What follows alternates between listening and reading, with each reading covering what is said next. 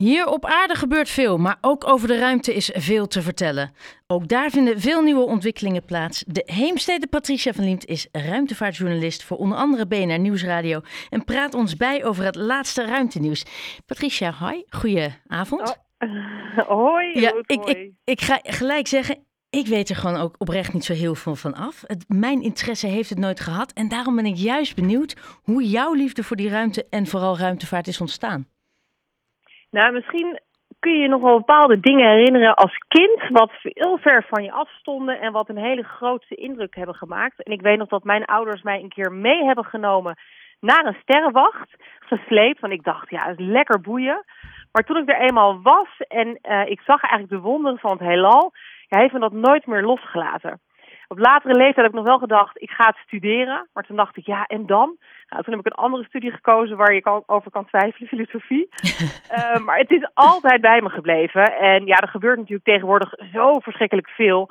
Uh, dat het mijn interesse ja, uh, altijd heeft gehad en nu eigenlijk des te meer. Ja, omdat er nu steeds meer gebeurt ook. Ja, exact, exact. Nee, ja, heel grappig. Het is niet de eerste associatie die ik heb inderdaad uit mijn jeugd. Maar daar, dat is heel mooi dat iedereen daarin anders is. um, maar, en, en, voordat we zometeen, hè, jij ons even meeneemt naar de, nou ja, de nieuwste nieuwsgebeurtenissen uh, wat betreft de ruimte. Uh, we hebben, als we nu denken aan ruimte, hebben we, hebben we het vooral heel veel over die commerciële rijke luistripjes. Die nu steeds ja, gewoner lijken te worden, ondanks nog steeds onbetaalbaarder. Hoe kijk jij daarnaar? Juist vanuit jouw, nou ja, die prachtige herinneringen die jij daar aan vroeger aan hebt? Ja, kijk, ik denk dat het in de aard van de mens zit om te ontdekken. En dat vind ik een hele mooie eigenschap. Uh, daarin zit ook een aard van de mens dat we willen koloniseren. Nou, dat kan uh, goed en, en kwaadschiks. Um, maar ik heb ook vele lessen gevolgd bij een professor Voet door een paar jaar geleden. En die zei toen al tegen mij: Patrice, luister goed wat we nu doen op de aarde, dat gaan we ook doen in het heelal. We gaan de planeten koloniseren, want dat zit in de mens. En dat geloof ik ook. Nou ja, zo lang, zover is het nog niet. Um, maar ik sta er niet uh, negatief tegenover, want tijdens die, die vluchtjes wordt er ook meteen ruimteonderzoek gedaan. Hè? Het wordt ook heel pragmatisch wordt het ingeschoten. Er zit ook economie zit erachter, economische groei. En eigenlijk wat ik het mooiste vind van dat soort zaken is dat er ook wel internationale samenwerkingen moeten plaatsvinden. Um, en dat is natuurlijk altijd goed als we iets samen proberen te doen. Dus ik vind het prima. Ik heb zelf ook niet het geld. Ik zou het ook niet doen, overigens. Ondanks dat ik heel graag er wil, vanaf wil weten. Laat mij maar hier op aarde een beetje de stukken erop nalezen. Ik zou zelf niet uh, de dampkring uitdurven. Jij? Nee, nee, nee. Nee, weet je, ergens vind ik het ook wel mooi om die illusie te behouden zoals die is wil je alles oh, okay. moeten weten. Ik, vind het wel, ik, vond het, ik vond het wel vroeger altijd heel fascinerend, omdat het zo de ver van je bedshow is. Wil je dat dichterbij halen? Maar dat is... Ja, maar die illusie zeg maar, van het heelal, ik snap wat je zegt. Maar daar valt nog zoveel te ontdekken. Dat het klein beetje ontdekken wat wij doen vanaf aarde. Ja, dat dat is minimaal, toch? Heel erg ja, minimaal. En, en ook heel interessant is. Ja, dat is wel. Want uh, even naar het nieuws. Je, je had, uh, er zijn twee dingen die zijn nu uh, naar buiten gekomen. De eerste is de, de zwaarste marsbeving ooit is niet langer een mysterie. Wetenschappers denken dat ze nu eindelijk die oorzaak gevonden hebben. Allereerst, wanneer vond deze marsbeving plaats en wat weten we dan nu wat we toen niet wisten? Ja, nou, deze beving die vond eigenlijk al vorig jaar plaats, op 4 mei. Um, het was, de nacht was dat. En wetenschappers waren toen, nou oké, okay, er is een beving op Mars. Dat gebeurt dus wel vaker. Um, die beving die wordt uh, niet gemeten vanaf aarde. Misschien kan je het nog wel herinneren, Roet, want het is wel in het nieuws geweest... Ja. dat in 2018 de Mars Lander Insight is geland op Mars. Ja, was heel groot nieuws en, toen. Um, ja, weet ik nog. Ja, ja, dat is natuurlijk ook waanzinnig is dat. Nou, dat ding dat staat er dus al sinds 2018. Er worden heel veel bevingen worden gemeten. Want uh, in dat uh, karretje zat een seismometer en die is daar op het uh, Marsoppervlak geplaatst. En deze seismograaf die heeft dus al die bevingen gemeten. Maar deze was heel erg, heel erg zwaar en die viel op. Het was in de nacht van 4 mei 2022. Um, schaal van Richter 4,7. Ja, dat hebben we op aarde ook. Dan denk je, die is niet zo heel zwaar. Dat klopt. Maar op Mars ligt dat toch anders. En uh, bij NASA gingen toch allemaal alarmbellen af van, uh, ja, wat gebeurt daar nou eigenlijk? Um, ze zijn ervan uitgegaan dat Mars geen platentectoniek heeft. Nou, we kennen misschien nog van vroeger de aardrijkskundelessen. Dat zijn die, die plaatsen in de aarde die over elkaar heen schuiven. Op aarde is het uh, enkele centimeters per jaar en die zorgen dan voor aardbevingen of vulkanisme. Maar wat gebeurde er op Mars? Daar sloegen vooral meteorieten in en die veroorzaakten die bevingen. Um, dus wat gingen ze doen? Ik raad er gewoon door, hè, Roet? Nee, nee, nee, nee, maar ik, ik, ik kan je wel onderbreken. Maar ik denk juist, je, zit, je legt het zo goed uit dat zoals ik het snap, nou, dat wil wat zeggen. Nou, dat is, ja, dat is heel lief van je. Nee, goed. Ze gaan er dus eigenlijk altijd vanuit, als ze zo'n beving meten, dat het een meteorietinslag is. Maar wat hebben ze gedaan? Ze zijn gaan kijken dus op het uh, Marsoppervlak of er dus kraters waren, nieuwe kraters. Want die meten ze dan. Nou, daar zagen ze geen andere kraters. En dit is wat ik net, uh, waar ik net ook naar refereerde, naar internationale samenwerkingen. Toen hebben ze dus, NASA heeft toen hulptroepen ingeroepen van de Europese uh, ruimteorganisatie, de ESA, de Chinese Nationale Ruimteorganisatie en ook van de Indiaanse, en ik wist niet eens dat het er was, maar de Verenigde Arabische Emiraten hebben ook een ruimtevaartorganisatie. Die hebben al hun koppen bij elkaar gestoken. Zij gaan kijken naar kraters. En wat vonden ze? Geen krater. Dus toen was het zo, ja maar wacht even, als het niet van buitenaf komt, dan moet het wel van binnen afkomen. En dan denk je aan een aardbeving, of aan een beving dat op Mars, een Marsbeving, uh, dat er toch ook iets van een tektonische krachten moeten zijn. Ja, daar zijn ze nog niet helemaal over uit.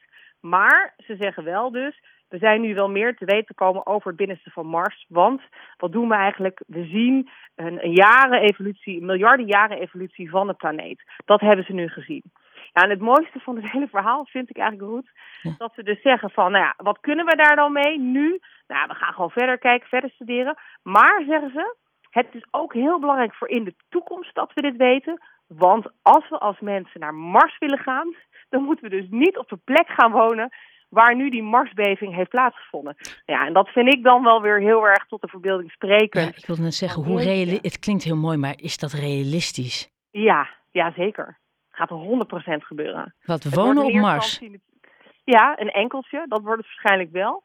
Maar uh, nee, we gaan het zeker wel doen. Ja, en ook nog wel verder uiteindelijk. Ja, dat is heel spannend. Ja, we, zijn niet, we worden niet oud genoeg om dat mee te maken, maar het gaat zeker gebeuren. Ik denk dat mijn kinderen dat ook niet meemaken.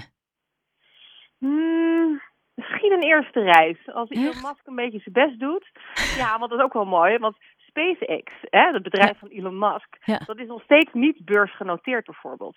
En dat wil Elon niet, omdat hij bang is dat de aandeelhouders dan zich ermee gaan bemoeien en dat die niet naar Mars willen. En dat is echt nog steeds zijn meest intrinsieke doel dat hij naar Mars wil. Dus ja, wie weet. Wie weet maken wij het toch nog wel mee. Ja, Elon Musk uh, kennende, die, kan, die bereikt zoveel dat me dat niet zou verbazen inderdaad. En, uh, maar dan heb je nog iets anders. Het tweede opvallende nieuwsbericht wat jij had over de ruimte...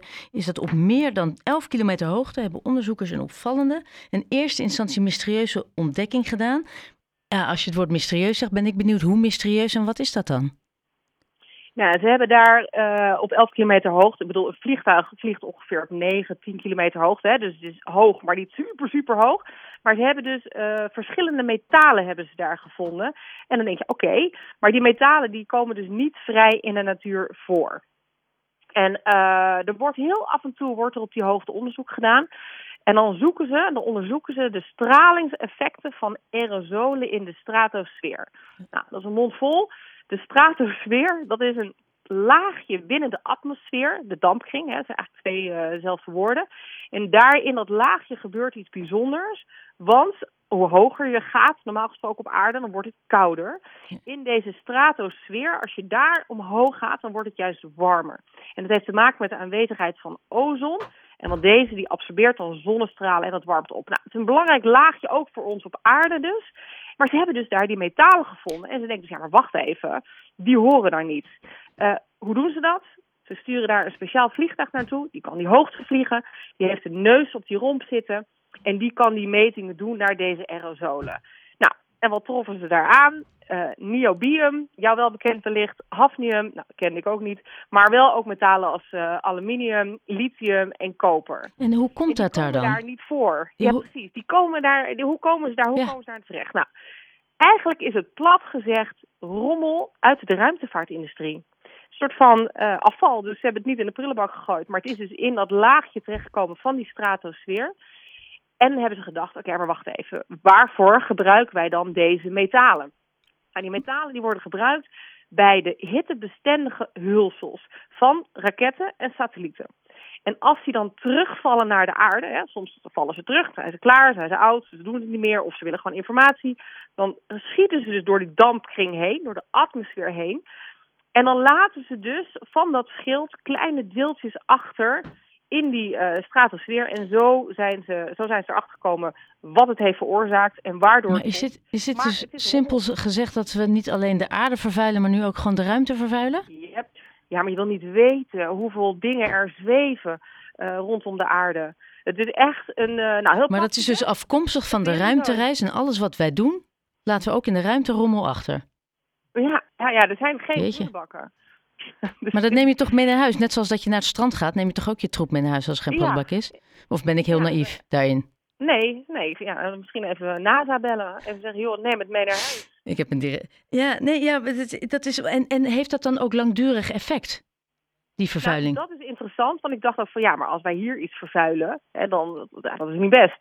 En daar zijn de wetenschappers dus nu ook nog niet achter of het dus de aerosolen aantast. Daar zijn ze nu heel druk mee bezig. Maar ik kan me bijna niet voorstellen dat het niet iets doet, want het hoort daar niet thuis. Nee. Um, dus daar gaan we binnenkort gaan we daar weer uh, dingen over lezen. En uh, kom ik natuurlijk graag bij je vertellen. Ja, ik, ben, nee, ja, ik, ik moet heel, de manier waarop jij het vertelt, vind zelfs ik het interessant. Uh, nou ja, vooral omdat precies wat je zegt, hè, er gebeurt zoveel en we weten maar een deeltje. En hoeveel zullen we uiteindelijk te weten komen over alles wat er boven afspeelt? Ja, ik, ik geloof er heilig in dat er uh, leven is. Er is natuurlijk, hè, het laatste is er ook gruis terug meegenomen van een uh, belangrijke asteroïde, waarin ze dus water, water en koolstof hebben ontdekt. Ja, en uh, dat zijn de bouwstenen ook voor het menselijk lichaam. Dus ja, ik ben ervan overtuigd dat er leven is op Pluto. Nou, dat is dan geen planeet meer, maar ik ben er echt van overtuigd dat er leven is buiten ons. Oké. Spannend, toch? Ja, nee, ik, heel mooi. Want wie, nogmaals, dit, ik kan wel zeggen het is niet zo, maar wie ben ik om het tegendeel te bewijzen als er geen feiten zijn dat het niet zo is? Ja, zo is het. Uh, Patricia van Liemt uit Heemstede, ruimtevaart, uh, ja, deskundige, journalist, alles journalist, zeggen ze. Ja. ja, zeggen ze. hey, dankjewel en tot snel spreeks. Zeker, een hele fijne show. Dank je.